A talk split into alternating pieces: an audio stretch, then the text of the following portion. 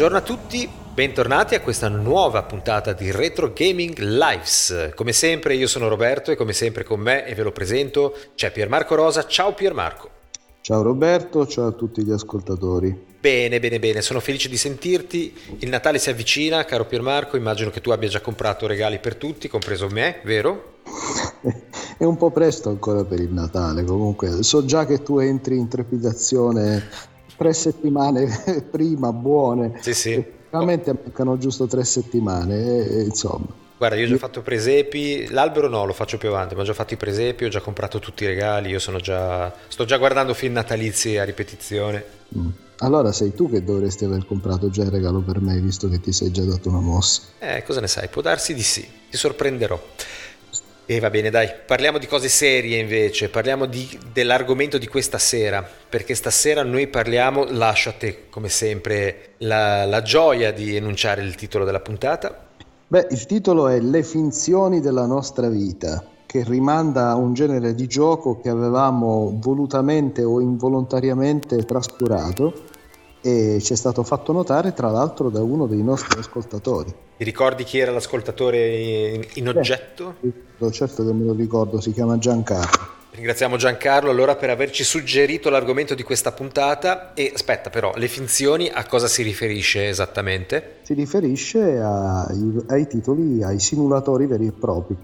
Diciamo che li avevamo un po' lisciati con, ci eravamo andati vicino con i gestionali o con altri, altri, altre tipologie di gioco che più o meno si potrebbero avvicinare alla simulazione, ma effettivamente di simulatori puri non ne avevamo parlato. Sia perché probabilmente né io né te siamo dei super appassionati del genere, sia perché a ben vedere è un argomento un po' spinoso quello dei simulatori a livello videoludico. In che senso? E beh, perché sai che c'è sempre il, un po' il dilemma di come riuscire a, a fondere realismo, perché quando si parla di simulazione si parla da un certo punto di vista, bisogna vedere sotto quale aspetto, però si parla di realismo, quindi realismo con il divertimento. In fondo più una cosa è realistica, più spesso rischia di diventare poco appassionante, poco divertente, un po' noiosa. Beh, si vede già negli aspetti di molti giochi. Eh.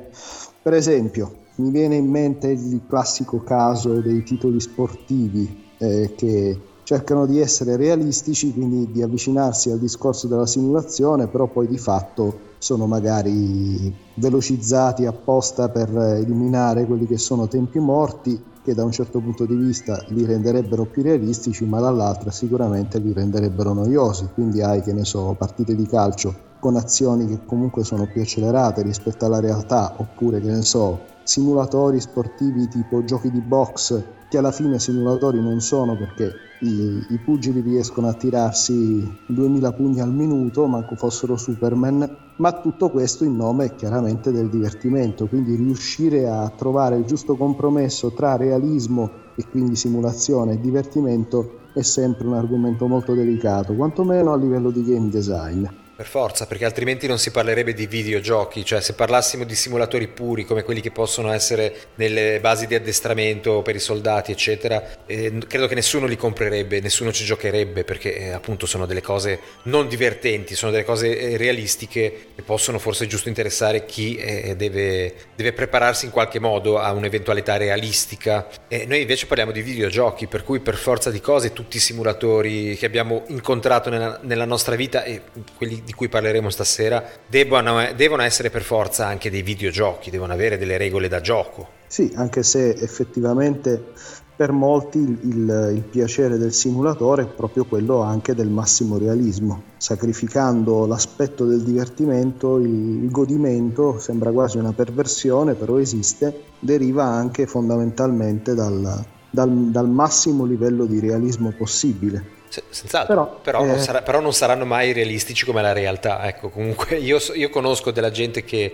ad esempio, vola al brevetto e mi dice che effettivamente sì, ci sono dei giochi, simulato- dei simulatori che ricalcano alla perfezione le strumentazioni e tutto quanto, ma comunque la realtà è un'altra cosa. Beh, beh eh, sì, è chiaro, si parla di simulazione però è anche vero che già che stai parlando di quel discorso, perché poi tra l'altro c'è anche un titolo dedicato alla simulazione di volo nei nostri di oggi, beh, lo, lo, utilizzano anche, seppur in versione un po' modificata, ma lo utilizzano anche effettivamente per, per fare il training ai piloti. Quindi è, è, la cosa che più si avvicina alla realtà per metterli poi in grado di eh, in qualche modo affrontare la realtà. La realtà. certo. Ah.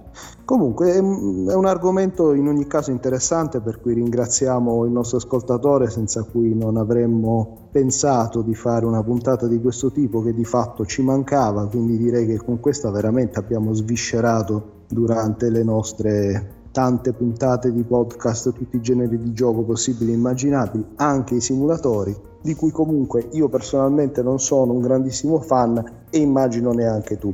No, nemmeno io. Diciamo che io mi sono sempre tenuto abbastanza a distanza da qualunque tipo di simulatore.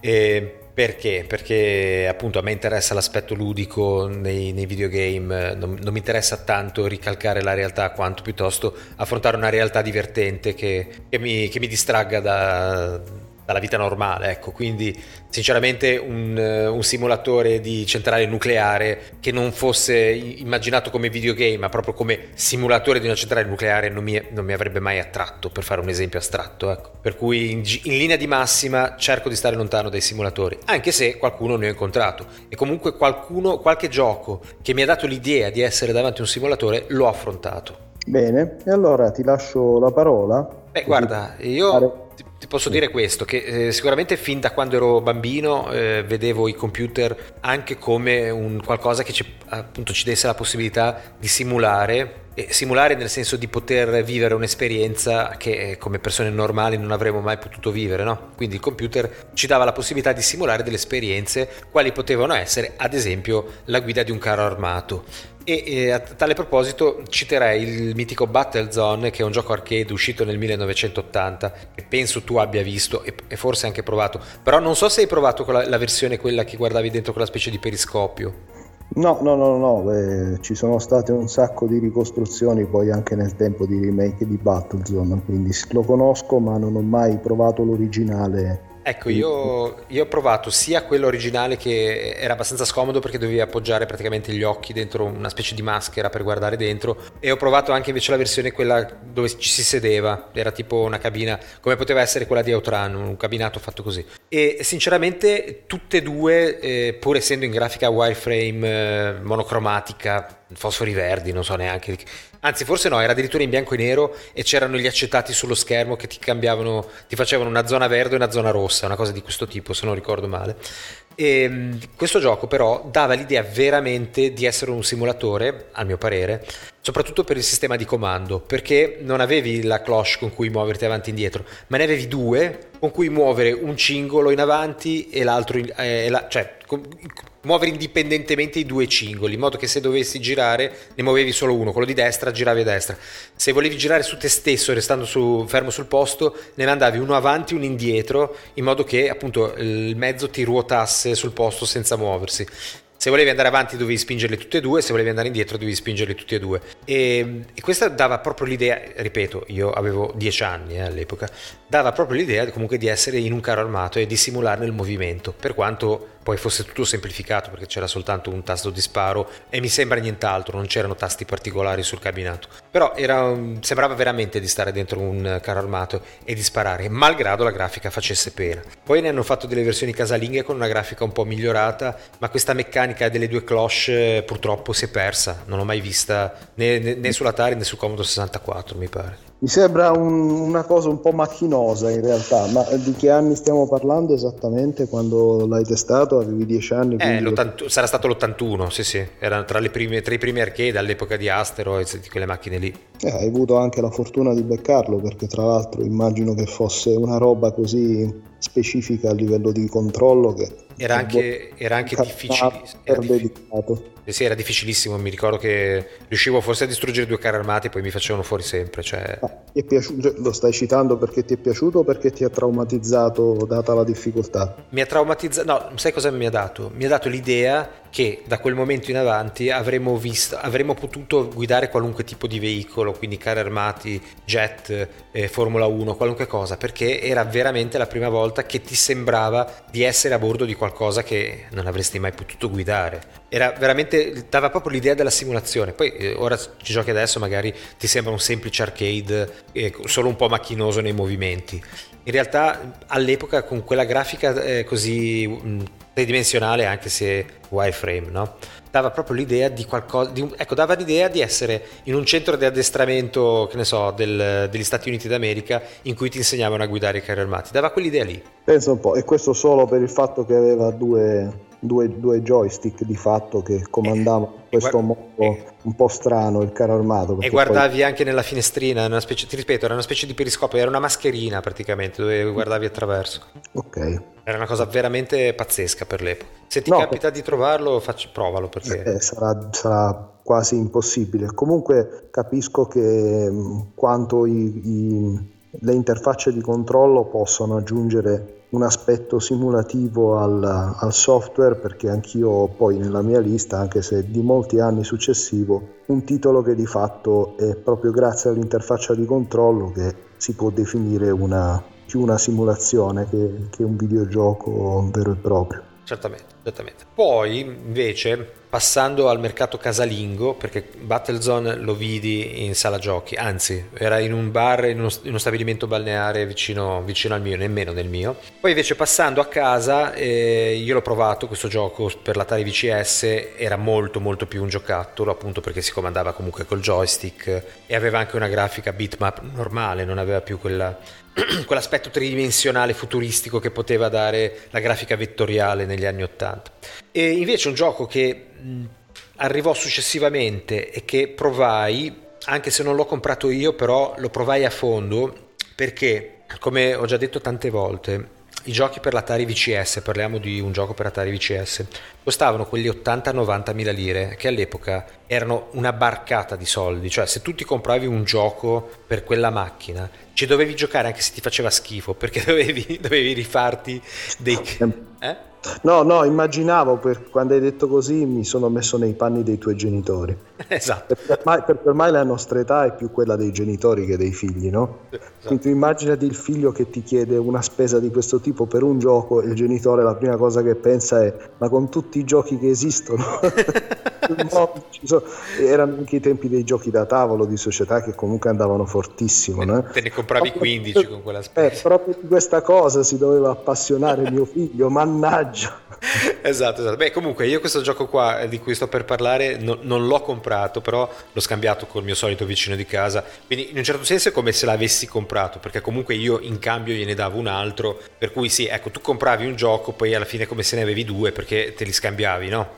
Comunque erano giochi che dovevi sviscerare, dovevi sbatterci la testa, dovevi tirarci fuori qualcosa visto il costo. E quindi mi trovai a giocare a questo Space Shuttle dell'Activision. L'Activision era il, la società che produceva i giochi migliori per l'Atari VCS. Eh. Ricordati Pitfall, ricordati Ghostbusters, ricordati un sacco di titoli e River Ride ad esempio. E quindi mi trovai a giocare a questo a giocare si fa per dire a, a esperienziare questo Space Shuttle che altri non era che un emula, proprio una simulazione dalla partenza all'atterraggio dello Space Shuttle. Di giocoso non aveva nulla. Dovevi accendere i motori dovevi controllare l'alimentazione dovevi calibrare le traiettorie dovevi avvicinarti fare manovre di, di aggancio e poi dovevi atterrare mettendo l'angolazione giusta prendendo l'orbita giusta insomma il libretto di istruzioni praticamente, come è successo poi per tutti i giochi simulativi che sono seguiti negli anni, era un piccolo volume di fisica e astrofisica e ti spiegava tutte le fasi, come affrontarle, cosa fare, cosa non fare.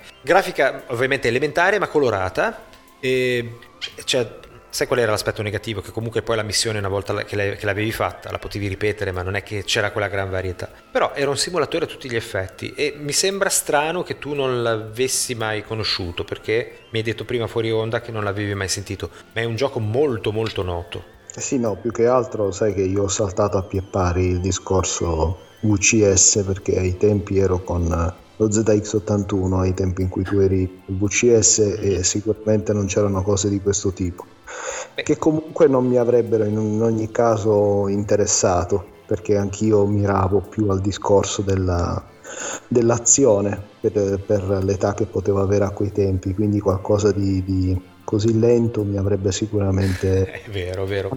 Avviato. È vero, no. è vero, è vero. Però lo Space Shuttle, io quando ero ragazzino lo adoravo, avevo anche un modellino che avevo montato con tutti i pezzettini, eccetera. E poi comunque le riviste del, dell'epoca, in particolare videogiochi, ma anche, mi ricordo anche su Futura, forse c'erano le foto di questo gioco e mi avevano comunque creato una sorta di hype, perché comunque era qualcosa, appunto... Ecco, diciamo che l'idea della simulazione mi esaltava quando ero un bambino. Prima Battlezone, poi questo. Proprio mi esaltava l'idea di, eh, che il futuro arrivasse nelle nostre case con delle simulazioni di, di, cose veramente che una persona normale non avrebbe mai potuto fare in vita sua. E quindi l'interesse ce l'avevo, ecco, diciamo, diciamo di sì. Sì, è divertente pensare anche a questo aspetto, no? al fatto che poi molto, molta forza delle simulazioni eh, risiedesse proprio nel, nel, concetto di simulazione stessa più che nella sua realizzazione effettiva anche per eh, i limiti ovvi della tecnologia dell'epoca. Quindi era proprio il concetto di pensare eh, sto facendo qualcosa di più di un semplice videogioco perché in fondo quando si parla di simulatori si parla di qualcosa che è più vicino alla realtà e quindi in qualche modo eh, ti dà anche da certi punti di vista una sorta di, di competenza teorica, di, di, conoscenza ulteriore rispetto a, a, quello che può essere un semplice divertimento dato dal, dal gioco fine a se stesso. Sì, concordo, concordo. Mi dava l'idea, dopo aver giocato a Space Shuttle, di capire meglio che cosa, cosa, comportasse il viaggio dello Space Shuttle, cosa dovessero fare le persone che l'avevano veramente sotto mano, cioè i, gli astronauti veri e comunque anche come era stato progettato, come era progettato tutto il discorso di una missione, la partenza, l'arrivo, le fasi intermedie, quindi sì, mi dava una competenza ulteriore. Stiamo parlando sempre di un ragazzino, eh, avevo 12-13 anni prob- probabilmente all'epoca, e però sì, questo è un gioco dell'83, quindi sì, avevo 12-13 anni. E diciamo che mi faceva anche, sì, mi dava anche un pochino mi, sentivo anche un pochino più importante di uno che semplicemente si limitava a sparare agli alieni, ecco. No, ma è logico perché tra l'altro se ci pensi è stato così per molti anni a venire, ma soprattutto in quei tempi, nei primi tempi del, dell'alba del mercato dei videogiochi, soprattutto in Italia, e venivano comunque visti come, come giocattoli, come passatempi per bambini. Quindi se c'era qualcosa di, di, un po' più serioso, quale poteva essere un simulatore, uno se ne poteva anche da un certo punto di vista un po' vantare, no? Dire vedi che non sono soltanto i classici giochini come vengono intesi proprio perché oggi già la situazione fortunatamente è diversa, però ai tempi c'era anche molto questo pregiudizio e, e, noi che eravamo appassionati di videogiochi, che invece difendevamo strenuamente il discorso ludico, quando potevamo vantarci di titoli un po' più seri sicuramente lo facevamo e questo dava anche un appeal da, da parte nostra eh, nei confronti di questo tipo di, di software. Esattamente, esattamente. Dopodiché è arrivato il Commodore 64, giusto? Hai qualcosa tu da dirci a proposito? Ma in realtà eh, ne abbiamo parlato ultimamente di questo titolo perché ci è capitato una sorta di esperimento sulla PlayStation 5, mentre eravamo tra l'altro da te a registrare la puntata quest'estate, non so se ti ricordi che ti eri fatto il, l'abbonamento alla, al Plus e avevi iniziato a scaricare tutta una serie di titoli che prima non avresti neanche acquistato, tra cui c'era capitato il buon Assetto Corsa no? Yes, esattamente. Che abbiamo, che abbiamo, provato insieme per la prima volta e ci siamo picchiati una decina di minuti perché non, non, riuscivamo neanche a far partire la macchina. A un certo punto ti ho detto, ehi, ma non sarà che per caso dobbiamo proprio far girare la chiave nel motore?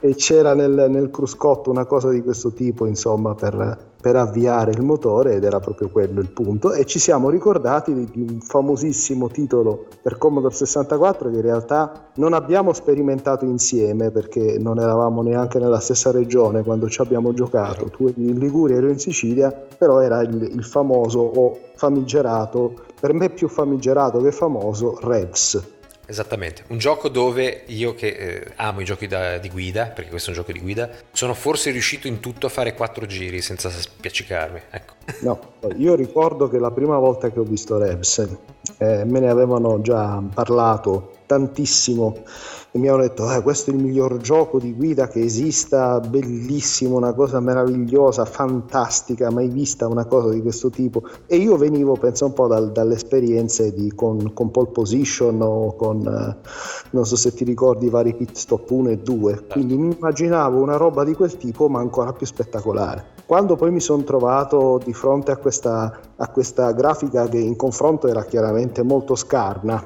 perché comunque era, era in prima persona di fatto, no? vedevi proprio dal, dal, cruscotto, quindi era molto più scarna dei classici arcade a cui ero abituato e tra l'altro per riuscire appunto anche soltanto a mettere in moto il mezzo e a farlo andare c'erano da, da, da, premere tutta una serie di tasti sulla tastiera ho detto mamma mia che noia assoluta non, non ci crederei ma io me li ricordo ancora i tasti perché eh, ben, eh, penso, penso, che anche tu non avessi assolutamente le istruzioni no? quindi abbiamo dovuto tentarle tutte. Allora a un certo punto schiacciando tasti qua e là ho scoperto che schiacciando la T si accendeva il motore. Però poi non riuscivi a partire perché dovevi Prima di tutto alzare i giri del motore accelerando, poi ingranare la marcia e a quel punto finalmente la macchina partiva. Poi però dovevi cambiare le marce, se no non riuscivi a fare niente, dovevi frenare, dovevi sterzare tutto coi tasti tra l'altro, perché il joystick non, non credo che funzionasse, non, almeno io mi ricordo che facevo tutto coi tasti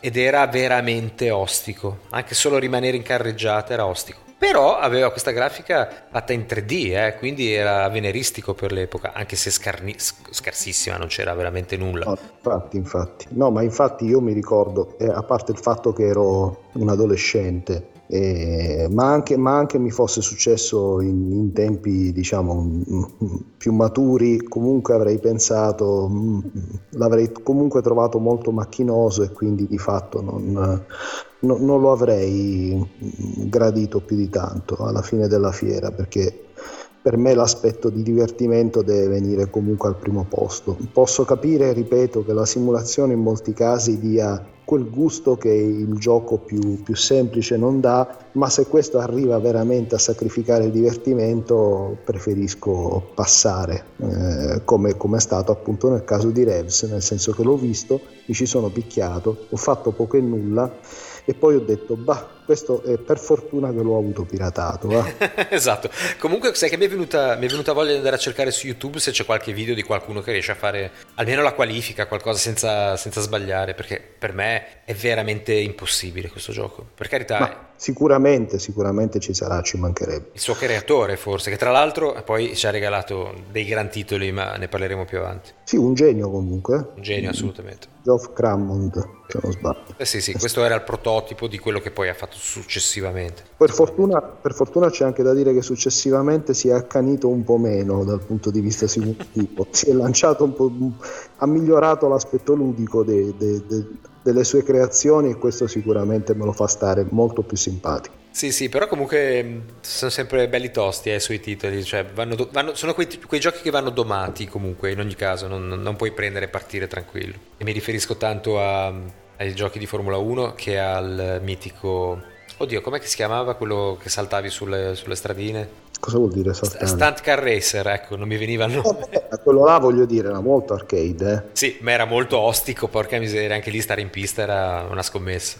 Eh, però vedi, que- già una situazione del genere mi trova già molto più d'accordo perché comunque è l'aspetto ludico, non quello simulativo, anche se l'aspetto ludico è reso particolarmente diciamo difficile eh, quindi non, non, con un livello di difficoltà casual ma impegnativo ma quanto, quantomeno da soddisfazione. Però eh, vedi che stai giocando. È la macchinosità alla fine che a me ha sempre allontanato dei simulatori. Il fatto che, che tu debba debba fare tutta una serie di operazioni che non hanno nulla a che vedere con l'aspetto del divertimento se non in funzione del fatto che si avvicinano a quello che faresti nella realtà in una situazione di quel caso e quindi aumentano l'immedesimazione con, uh, con una situazione realistica e da questo uno potrebbe eventualmente trarne un certo fattore di divertimento, ma è molto relativa per quanto mi riguarda questa, questa sorta di piacere.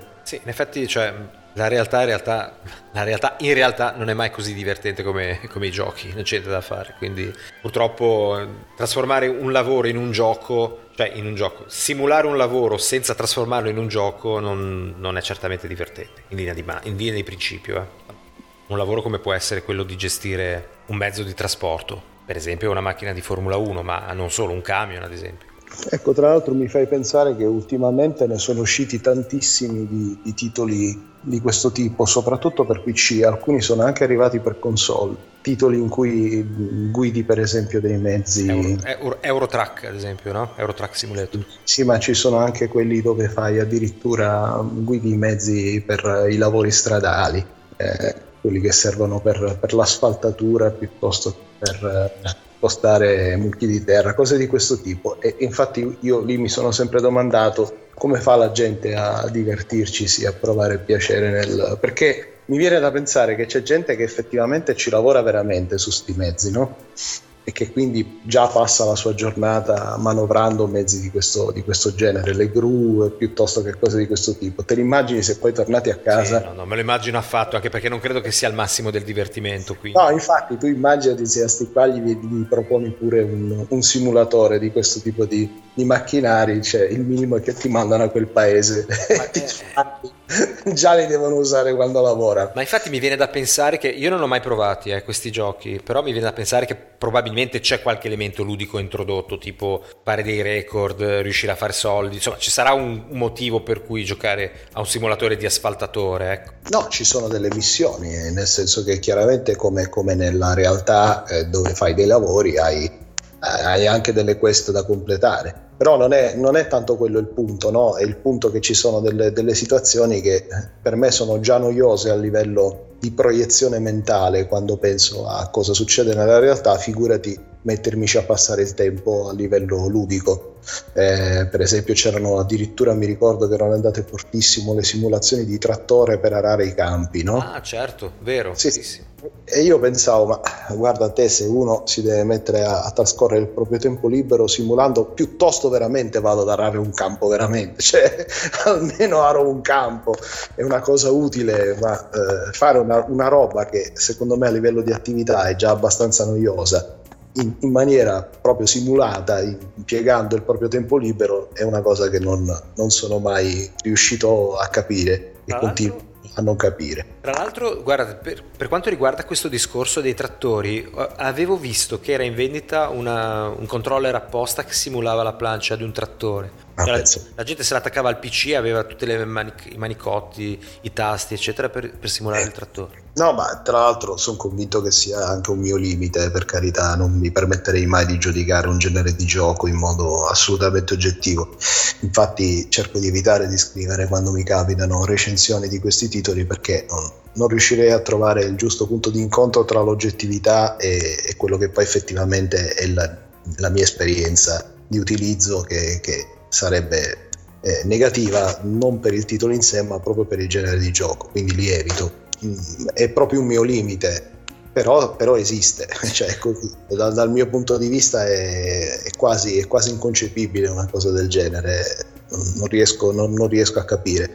Eh, posso capire quando, quando magari mh, certi giochi ti danno una competenza che poi veramente ti puoi spendere in un modo o in un altro nella realtà, per cui mi sono capitati negli ultimi anni dei simulatori, per esempio mi è capitato un simulatore di meccanico per auto dove effettivamente ti metti a fare delle, delle, sostituzioni dopo aver fatto un check, quindi apri il cofano, ti metti a, a, studiare i pezzi, a smontarli, a rimontarli e quello da un certo punto di vista alla lontana un po' di competenza comunque te la dà, cioè c'è, c'è un valore aggiunto nel, nel, trascorrere il tuo tempo libero, nel fare un gioco del genere, sì. non sia il massimo del divertimento perché dici beh ho veramente imparato qualcosa che bene o male nella vita mi può servire perché la macchina in qualche modo ce l'ho. Però al di là di questi casi così specifici non, veramente non riesco a vederci. Guarda, guarda caro Piermarco come sai io ho giocato i vari trauma center quindi mi sono fatto un po' di esperienza per cui se ti viene un'appendicite vieni da me che posso spendere l'esperienza che ho fatto con questi Una bella battuta, per fortuna che non li abbiamo messi nei, nella lista dei simulatori perché sono tutto fuorché quello. vale anche per chi ha fatto l'allegro chirurgo, quindi mi posso anch'io ai tempi, avendo giocato all'allegro chirurgo, candidare. Ah sì, non puoi eh, esportare le tonsille a qualcuno dopo aver giocato all'allegro chirurgo? Io pensavo di sì. Ecco. Eh vabbè, oh, nel, nel, loro piccolo anche i trauma center erano dei simulatori di, di, di operazione. No, va bene, ma non, può, non, non esistono giochi, giochi, che siano veramente in grado di insegnarti un mestiere, no? non c'è niente da fare. Beh, beh. Secondo me no, beh, comunque. Beh, beh, beh, guarda che ci arriviamo al Flight Simulator della Microsoft. Ma quello eh? non è... Va bene, ok, ci arriviamo al Flight Simulator. Tra l'altro, posso dirti, piccola parentesi Flight Simulator, io lo vidi già sul Commodore 64 Flight Simulator, non so se anche tu hai avuto modo di provarlo. Non so se ci sia mai arrivato, eh. anzi era una cose che io invidiavo perché ce l'avevano soltanto gli utenti PC, non credo che Microsoft c'era, l'abbia... C'era come, dal mitico Luca l'ho visto la prima volta. Credo che fosse quello originale della Microsoft. Sì, sì, ti assicuro ah. di sì. Ti assicuro di sì. Poi dopo, poi dopo andiamo a cercarlo, ma c'è. Citiamola sta cosa perché eh, ai tempi io mi ricordo che i primi utenti PC, che comunque avevano una grafica veramente da, da pelle d'oca, eh, quindi una roba bruttissima a vedersi, anche ai tempi era molto scarna, però non era tanto il fatto della grafica quanto il fatto della, della riproduzione di, di, di livelli, di scenari molto ampi che non esistevano ai Eccolo tempi. qua. Allora, Flight Simulator 2 per Commodore 64, tra le altre cose, c'era anche il Commodore 64 era ancora della Sublogic che poi fu ah, comprata. ah, eh, poi fu, ma poi fu comprata dalla Microsoft no, era... sì, sì, sì, è quello che poi è diventato però io già parlavo di quando era Microsoft Flight Simulator. Comunque questo era Flight Simulator 2 poi ci fu il 3, il 4, il 5 no, allora, allora, ce l'avevo già presente ma pensavo che tu ti riferissi proprio a, a quando era Microsoft Flight Simulator non ah, tanto lo è diventato. versione. credo che lo sia diventato 3-4 anni dopo adesso non, non, ho sotto mano la storia del, sì, della Sublogic stato perché anzi pensa che è stata definita proprio la killer application del, dei PC del tempo grazie a Microsoft che già aveva dalla sua il sistema operativo il, il DOS. Quindi con, con, questo software era la, il trade union per, per, convincere ad acquistare i PC anche dal punto di vista diciamo non puramente ludico però quasi comunque ci torniamo dopo su Flight Simulator perché ovviamente eh, parle- penso che ne parleremo nella sua, della sua ultima incarnazione. Invece eravamo rimasti al Commodore 64, giusto? Esatto. Oltre al mitico Refs di cui abbiamo parlato, c'era ancora qualcosa che ti è uscito su quel computer?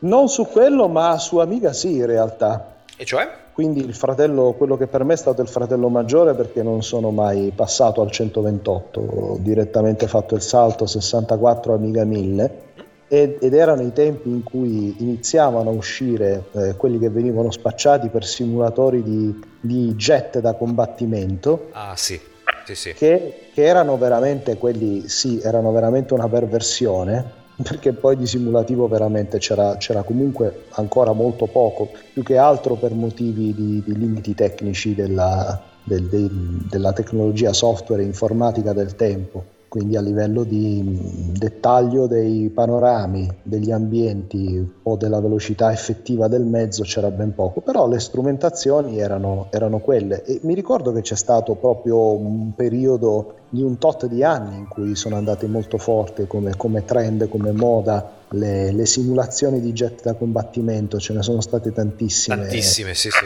è vero. La più famosa era, se non sbaglio, F-16 Falcon, ma, ma c'era anche lo Stealth Fighter, eh, l'F, eh, se non sbaglio era l'F-117 Stealth Fighter o, o l'F-21. Comunque, io ricordo che, mm, che, ai tempi mi ero preso originale, che era anche il piacere in cui si potevano iniziare, il tempo in cui si potevano iniziare con piacere a acquistare i giochi originali. Cioè, mi ricordo che quando c'è stato effettivamente il passaggio a livello nazionale dalla pirateria legalizzata, quella industriale che anche i negozi di computer perseguivano non solo le edicole, alla diffusione dei, dei giochi originali in maniera più massiccia, per chi come noi era abituato a dover cercare di, di intuire dal, dal, gioco piratato tutta una serie di, di, comandi piuttosto che in certi casi semplicissimi quando i giochi erano arcade, in altri molto più complessi, passare ad avere il gioco originale era, era una soddisfazione, soprattutto nel caso dei simulatori in cui i manuali erano belli grossi. Tu pensa che io ho ancora da parte il manuale di, di F16 e, ehm, che era una roba, una roba di saranno un 300-400 pagine. Eh, eh non... ma scusa, mi sono sempre chiesto, siccome io non ho mai avuto originali questi giochi.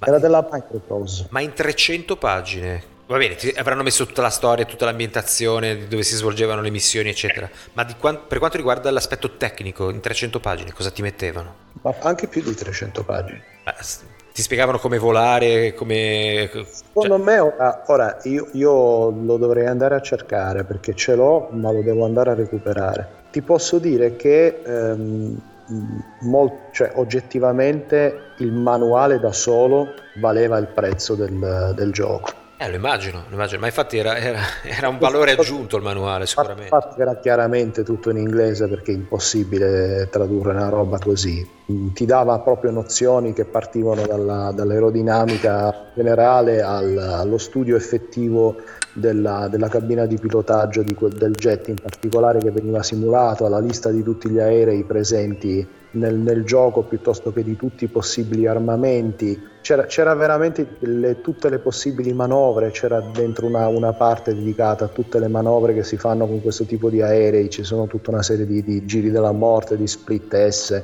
e di cose di questo tipo per cui gli argomenti c'erano veramente tantissimi prima di andare a toccare effettivamente quello che potevi fare nel gioco, cioè era una roba che aveva una sua dignità ehm, proprio effettiva al di là del fatto che, che fosse stato prodotto per, per, per il gioco e quindi una cosa bellissima. Poi era appunto la classica situazione in cui il, tutto ciò che stava contorno, come un manuale di questo tipo, era molto meglio del gioco in sé. Cioè alla fine il, la, il piacere del gioco lo faceva tutto l'hype che ti eri costruito tra recensioni prima di averlo acquistato e materiale interno alla confezione come manuali di questo tipo dopo che lo avevi acquistato.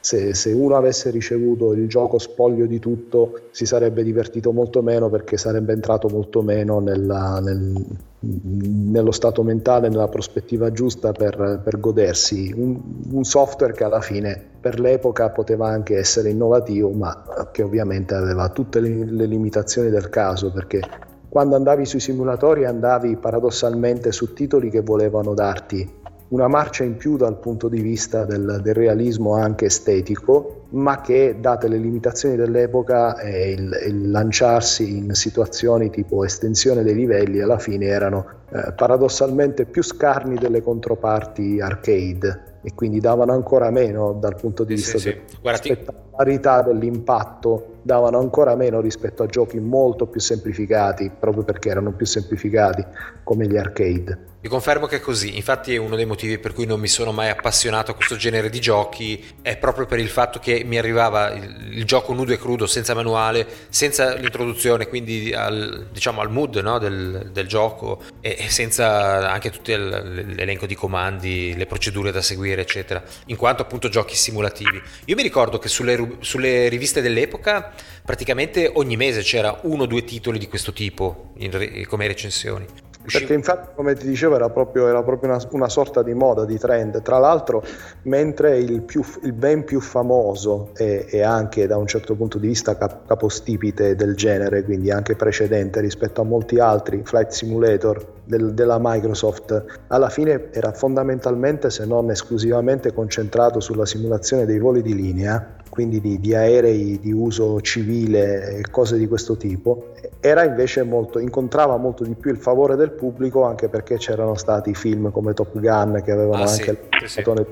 popolare, il, l'immagine della del, del, figura del pilota di jet da combattimento quindi incontrava molto più il favore del pubblico l'idea di una simulazione di un, di un jet eh, supersonico perché pensavi alla velocità, perché pensavi al combattimento aereo, alle armi e quindi era, era più esaltante rispetto al, al condurre un volo di linea con i passeggeri. E... È vero, ma eh, oggi sono scomparsi però questi titoli, non, esce praticamente più nulla, ma perché? Perché alla gente non, non interessa più guidare gli aerei da guerra? Beh, questa è, una, domanda, è una, domanda, interessante. Eh, diciamo che da un certo punto di vista ehm, le aziende che lavoravano su questi titoli non erano tantissime, anzi erano due o tre eh, tra cui appunto la fantastica Microprose che poi è tristemente fallita, quindi una volta che se n'è andata quell'azienda o le altre che trattavano avevano anche un know-how non indifferente perché non, non, è certo, pensa un po', mm, puoi capirlo benissimo, non è certo una, una piccola software house indipendente che può arrivare a partorire titoli di questo tipo e tra l'altro un know-how che avevano sviluppato negli anni e avevano continuato ad arricchire e a costruire perché erano arrivati addirittura a fare simulazioni non solo di jet di combattimento, erano arrivati anche agli elicotteri. Ah sì, sì, sì. Ricordi, quindi qualsiasi mezzo volante eh, lo avevano sviscerato in un modo o in un altro con, con tutta una serie di, di, di titoli eh, uno dopo l'altro, episodici e quindi da un certo punto di vista forse si è anche perso. Poi si è anche perso un po' anche il gusto, eh, perché come tutte le, le, mode potrebbe essere una di, di, quelle mode che in quella puntata che avevamo fatto dei filoni videoludici che si sono esauriti nel tempo, quello è sicuramente uno di quelli che si è, che si è esaurito. C'è anche da dire che eh, quando poi Microsoft ha mh, trasformato il proprio Flight Simulator in quello che viene definito una sorta ancora oggi di, di, simulatore globale, totale, finale per eccellenza, ha anche inserito dentro i jet.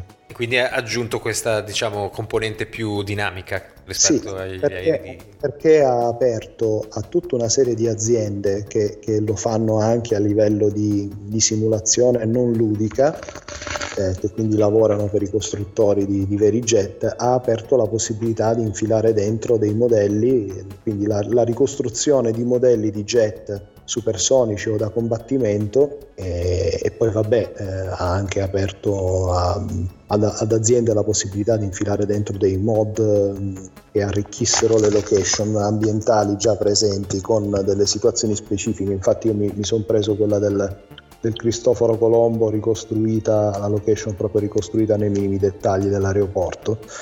E, ehm, e, quindi è diventato anche per questo il simulatore globale, però poi ne, ne parliamo. No, ne parliamo... Scusa, già che ci siamo parliamone adesso, dai, ormai ne, ne avevo... È molto lunga la questione, quindi eh, rovina un po' okay. la, Okay. Ne parliamo più avanti, però per rispondere alla tua domanda diciamo che eh, questo aspetto dei jet da combattimento è stato incorporato in questo simulatore che poi alla fine non ha veramente non ha rivali sul mercato, cioè non è che c'è come ai tempi ce ne sono due o tre o quattro, ormai c'è solo Flight Simulator e, e tutto il resto non, proprio non, non, è neanche paragonabile ma non, ma non si intravede neppure da quanto l'ombra di Flight Simulator è così ampia. Va bene, dai, allora ah, torniamo dopo.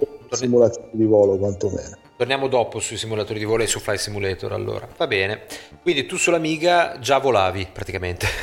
Io sull'Amiga eh, diciamo che eh, mi, ero, mi, ero, arrapato mentalmente eh, sul discorso simulatori di volo di jet eh, da combattimento e avevo preso questi due o tre titoli originali. Ehm, uno era appunto su uno stealth fighter, l'altro è F-16 Falcon e il terzo non mi sovviene. Poi dopo, dopo questi tre non, non, sono più andato avanti perché tanto alla fine il, i giochi in sé erano sempre un po', un po' deludenti e poco divertenti, soprattutto se poi ci mettevi vicino i titoli, che ne so, tipo Afterburner della Siga. Eh, Dicevi, certo. lì quello sì che è spettacolare, certo non è un simulatore, però lì sì che veramente vai a velocità supersonica, ti sembrava di andare come, come a 50 all'ora con, uh, con, i videogiochi simulativi di aerei, anche quelli da combattimento che devono essere pure supersonici alla faccia. Beh sì,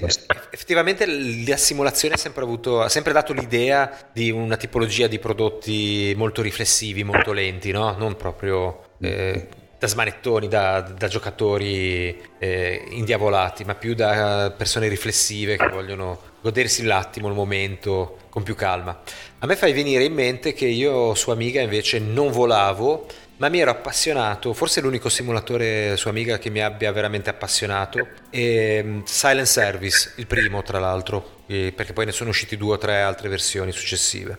Era un simulatore di sommergibile e quindi di guerra condotta da sott'acqua ed era un giochino che pur nella sua semplicità, perché comunque parliamo di un gioco per Amiga e comunque parliamo di un prodotto che eh, era stato studiato per la massa, cioè non per solo gli appassionati di, di sommergibili, comunque era completo, aveva tutte le opzioni possibili e tutte le, le varie post- simulava tutte le varie postazioni, da, da quella classica in sala motori a quella in plancia, a quella del tattica sulla mappa, a, alla visione attraverso il periscopio. E poi c'erano tutte le varie possibilità possibilità di attacco e di, eh, e di, difesa come i veri sommergibili c'era la possibilità di scaricare dei detriti per dare l'idea di essere stati colpiti e affondati c'era la possibilità di fermare i motori per non essere più individuati dal rumore o dal movimento, c'era la possibilità di sparare le torpedini ma anche di altri tipi di fuoco, adesso non mi ricordo perché sono passati 30 anni,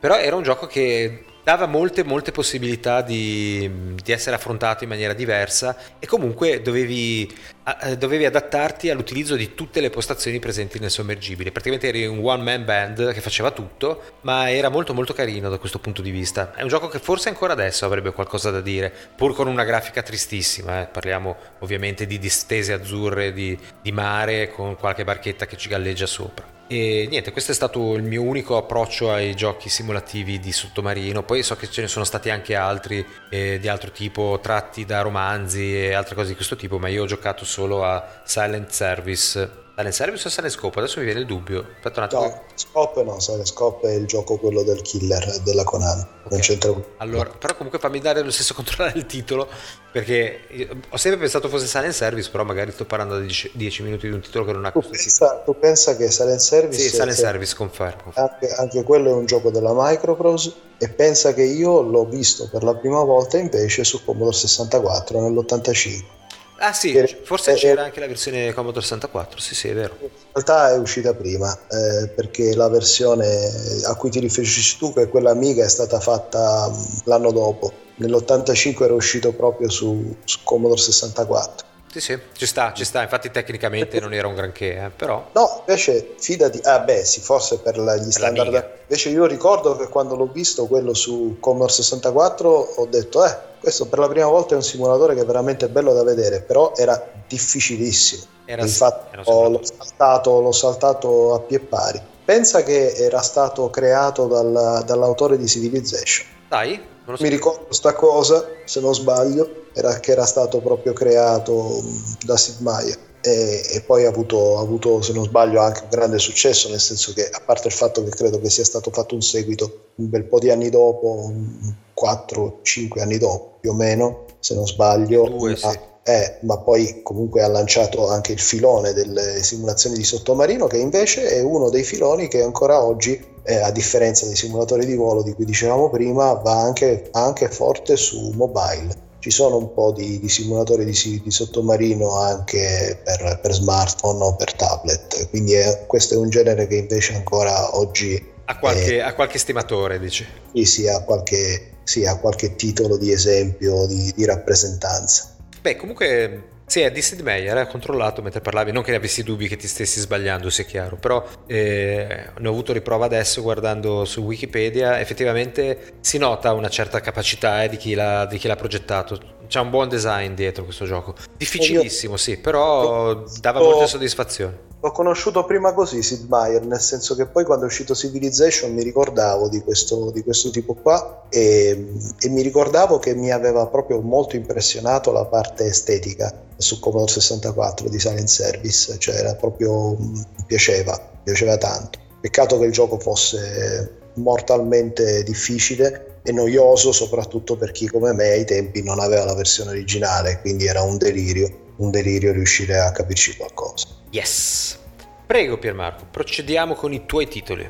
Ma eh, se tu non hai nulla che venga prima del 2002, io devo saltare fino a lì. Allora aspetta, faccio solamente un brevissimo accenno al fatto che eh, avendo parlato di Revs, dopo poi arrivò sempre sua amiga eh, il seguito, no? Il seguito morale che era Formula 1 Grand Prix, che sì, era un gioco a tutti gli effetti, con un'impostazione grafica da gioco, con tutti i menu da gioco e quant'altro, ma che fu la vera prima simulazione tridimensionale, secondo me, di Formula 1 che vedemo sui nostri schermi. Per cui aveva molto del simulativo, infatti ti ricordi che c'erano già tutti gli aiuti possibili e immaginabili da togliere e mettere, eh, dalla, dalla, frenata assistita all'antislittaggio, addirittura alla sterzata assistita perché era a tutti gli effetti un gioco molto simulativo ed era un gioco di cui mi innamorai assolutamente quindi onore a, com'è che si chiama Geoff Grammond? Sì. Onore Jeff. a lui, al suo Revs e a Formula 1 Grand Prix.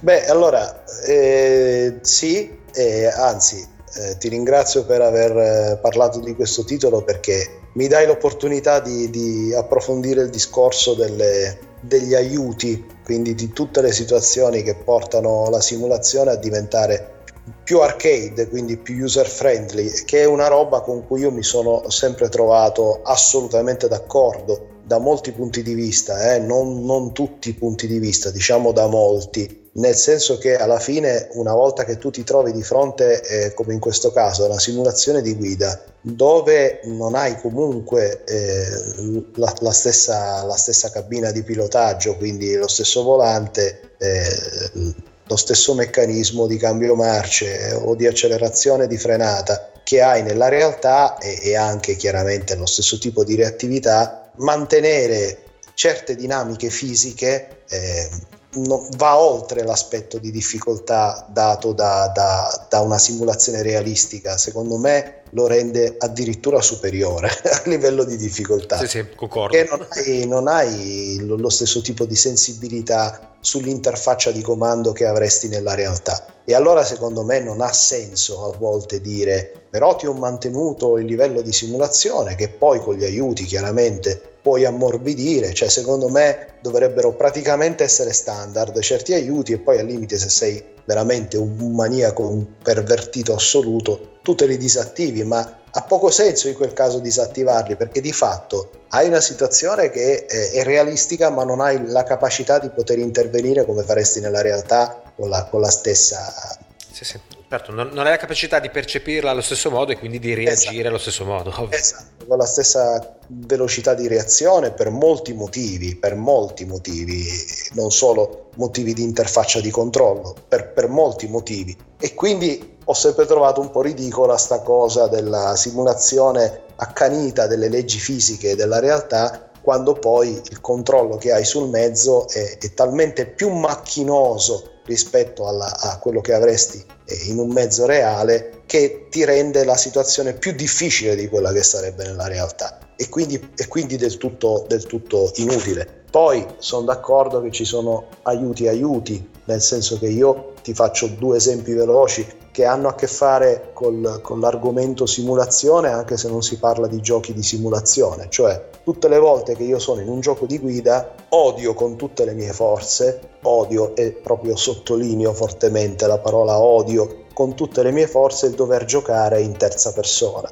cioè con la macchinina vista da fuori. Su questo realtà... siamo perfettamente d'accordo. E, e, tu pensa, e tu pensa che in realtà questa è la visuale praticamente utilizzata al mondo da, sia quando ti fanno i gameplay sia a meno che immagino tu non sia veramente in competizioni e non so, non so neanche se nelle competizioni vere e proprie è obbligatorio giocare con, con la visuale da cruscotto è, è inconcepibile questa cosa ecco è inconcepibile infatti è una cosa che io odio perché perché lì al di là del discorso della simulazione che nella realtà sei dentro il mezzo non lo comandi tipo una macchinina radiocomandata e che proprio mi toglie il, il gusto, no? mi toglie la sensazione di velocità, mi toglie la sensazione ecco, di presenza. Quindi se viene sacrificata la presenza, eh, l'immedesimazione, perché vedi il mezzo da fuori e vale anche, vale anche, che ne so, per i giochi di aereo, per qualsiasi gioco in cui tu sei alla guida di un mezzo, potrebbe essere un mezzo di qualsiasi tipo. Infatti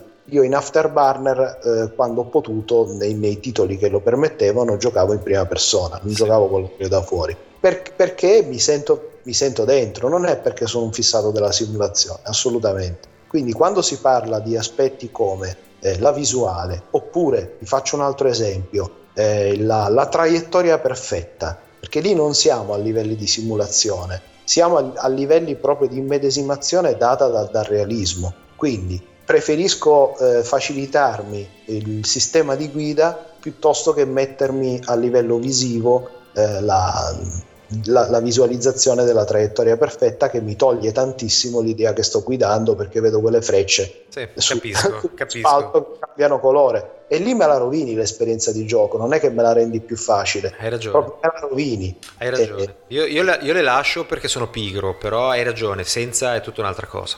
Senza, senza mi sembra di essere lì. Quindi il fatto di non giocare da, da, con la visuale esterna il fatto di non avere la traiettoria visualizzata e tutta un'altra serie di, di cose in sovraimpressione che cerco di limitare al minimo, le vado a cercare queste cose non tanto perché sono un fissato con le simulazioni, perché non è per niente così, ma perché mi piace l'idea di, di, di, provare le emozioni come se quasi lo stessi facendo nella realtà. E dovrebbe essere questo alla fine, secondo me, l'obiettivo, o quantomeno uno degli obiettivi dei, dei giochi di simulazione, più che arrivare alla, allo sfruttamento più estremo delle, delle, implementazioni delle regole di fisica che, che diventano soltanto un, un fastidio perché di fatto non sei nella realtà e quindi rendono tutto più macchinoso rispetto a quello che effettivamente sarebbe nella, nella situazione reale. Io la vedo così. Sai Pier, questo tuo discorso che mi hai fatto adesso mi ha fatto venire in mente una cosa che prima di farti saltare nel 2002, mi pare che mi hai detto, eh, esatto. è relativa a un gioco che è uscito un po' prima ed è Gran Turismo che eh, ti ricordi Gran Turismo come sottotitolo aveva The Real Driving Simulation, qualcosa di simile?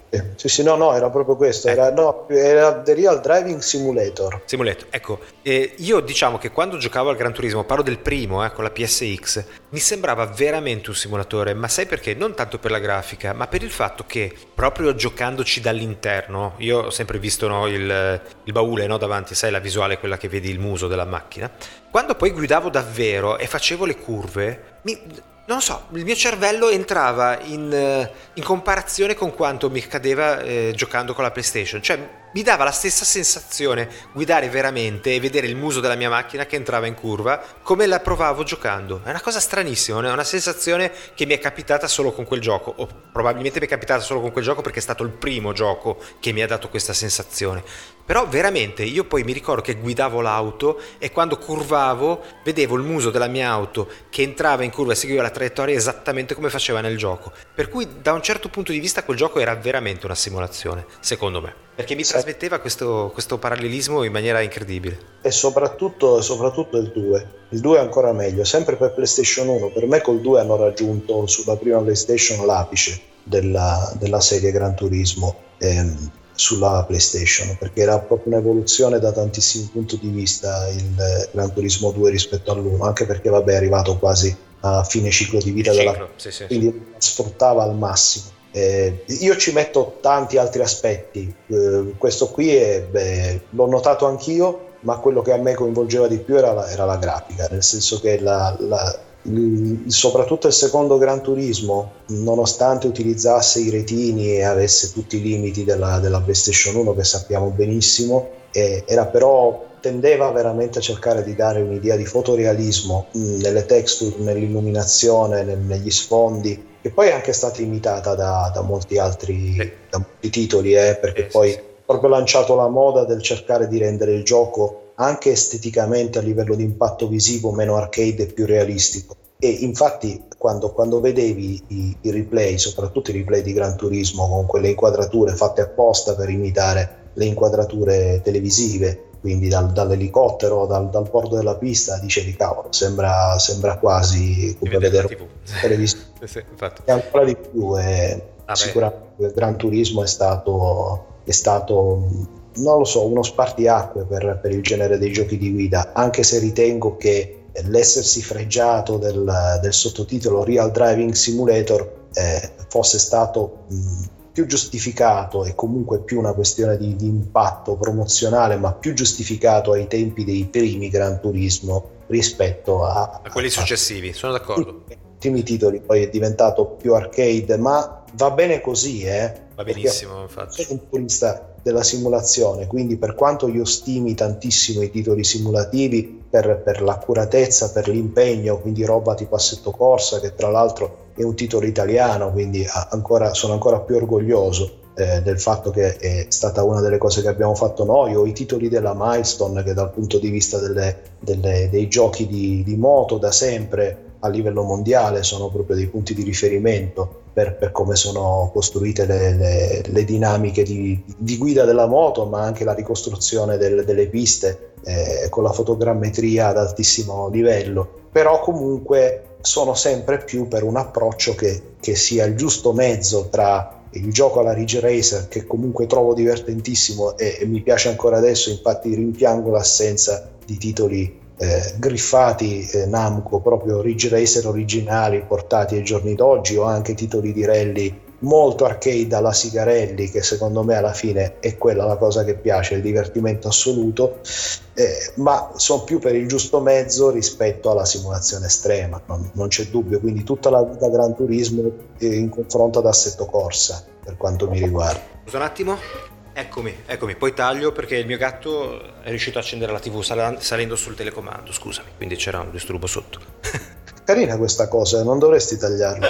Vabbè, taglierò almeno lo spazio. Gatti, questo va nel, nella serie dei gatti che domineranno il mondo, no? Esatto. Aprono le porte, si guardano la televisione accendendola direttamente dal telecomando. Accesa la TV li vedremo giocare con le console anche, immagino. Comunque, chiudiamo il discorso Gran Turismo passando al 2002, però un piccolo inciso. Tu prima hai parlato di come la grafica di Gran Turismo no, ha cambiato radicalmente il paradigma visivo dei giochi di corsa. Io ti dico, guarda l'asfalto com'era prima di Gran Turismo 3 su PlayStation 2 e dopo com'è cambiato. Prima di Gran Turismo 3 gli asfalti di qualunque gioco di corse erano delle distese grigie, magari con dei segni sopra, tipo delle frenate eccetera, ma erano delle distese grigie. Da Gran Turismo 3 sono diventati delle superfici che a seconda da, de, dell'inquadratura, della direzione in cui vengono inquadrate, hanno un colore e un riflesso diverso. Quello secondo me è stato una, un cambiamento radicale dal punto di vista del, del fotorealismo che non dimenticherò mai. Sì, no, immagino che Yamauchi ce l'abbia sempre avuto come obiettivo fin dal primo Gran Turismo di arrivare a questa sensazione di realismo. Io mi ricordo che quando, quando ero ragazzo avevo visto, credo che fosse il primo SMAO a cui ero andato, una sorta di simulatore di guida che era poco più di un laser game in realtà, dove effettivamente non era un videogioco, però si trovava lì allo, allo SMAU c'era eh, il cockpit di un'auto e sullo schermo che, faceva da, da, dall'unotto, come si chiama, anteriore praticamente. Sì, sì, sì. C'era, era proiettato, erano proiettate del, dei filmati di fatto, cioè tu, tu ti muovevi eh, su, su, un filmato, non, era, non, era, non c'era grafica digitalizzata, digitale, costruita al computer, era proprio un filmato. E quindi era molto macchinoso, in realtà non era fluido come, come, un videogioco, non potevi andare veramente dove volevi, però io immaginavo, penso un, un giorno quando ci sarà un, un, videogioco con una grafica del genere. E, e, secondo me con la serie Gran Turismo l'obiettivo è sempre stato quello, tant'è che appunto già a partire da, dagli ultimi capitoli e soprattutto nell'ultimo l'inserimento anche della modalità foto in, in questi filmati con, con gli sfondi reali, con le, le foto reali e, il, e, la macchina invece che è quella finta che a volte non riesce a distinguere neanche, dice aspetta dov'è, perché ormai il livello è di realismo quasi incredibile, incredibile, sì, sì, incredibile, incredibile. Ok Piermarco, direi che potremmo fare qua la nostra solita pausa, solita, veramente un pochino che non la facciamo. Comunque potremmo qua dividere nost- il nostro intervento sulle finzioni della nostra vita, eh, salutando i nostri ascoltatori e dandogli appuntamento alla prossima puntata. Cosa ne pensi? Sono assolutamente d'accordo. Benissimo, quindi un caro saluto da Roberto. E un ciao ciao da Piermarco. Alle prossime, ciao a tutti, ciao ciao.